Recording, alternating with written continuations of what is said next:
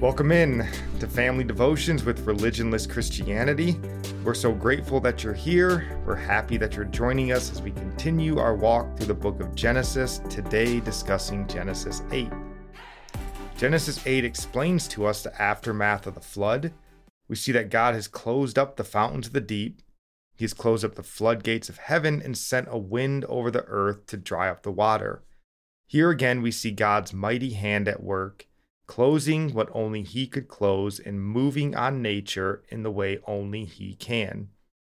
We see Noah's ark coming to rest on the mountains of Ararat, and Noah sending out a dove to see if the waters had receded from the land. That it would be safe for him and his family after nearly a year to exit the ark. Then, just as God had commanded Noah to enter the ark, God now commands Noah, his family, to exit and bring out with them all the creatures, so that they can once again be fruitful and multiply.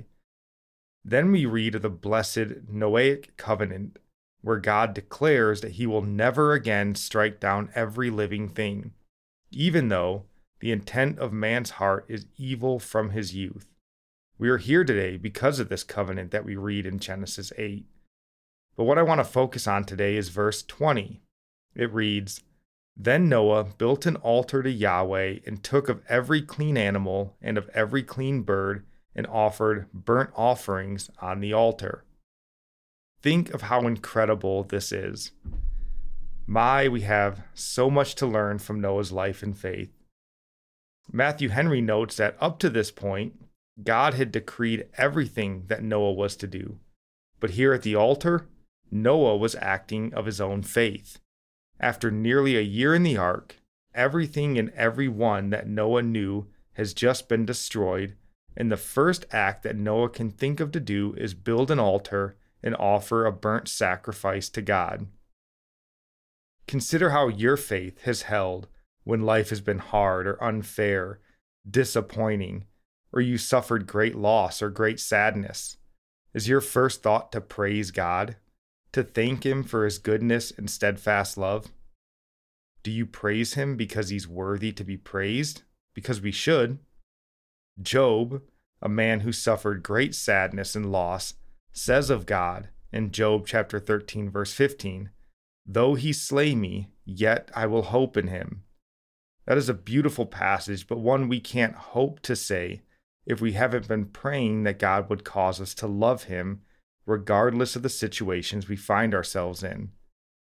So, will you allow the circumstances of your life to change the way you view and worship God?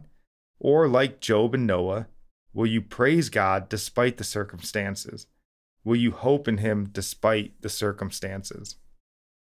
That's true. We don't read of God instructing Noah to do something specifically the moment he walks out of the ark.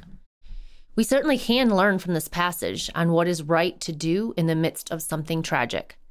Can you try to imagine what was going on in their minds while on the ark and realizing everyone they knew is perishing under the wrath of God?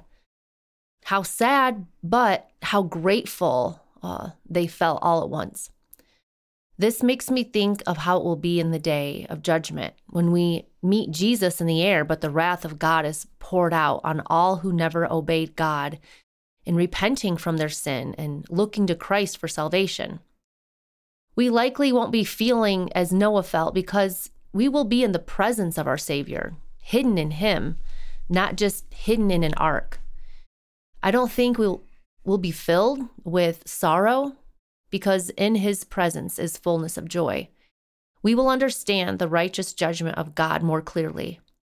We will be like Noah in that the first thing he desired to do was to praise God. But we don't have to wait until we see him to give him the praise that is due his name. He is worthy of our praise every moment. And I'll end today praying from Psalm 91 from our Scottish Psalter of 1595. Eternal God, who makest all things to turn for the best to them that love thee, and who preservest and keepest all those who commit themselves to thy protection, grant us of thy bountiful grace that we may continually call upon thee with our whole hearts. that being delivered from all dangers, we may in the end enjoy that salvation which is acquired for us by Jesus Christ, thine only Son, our Savior. Amen.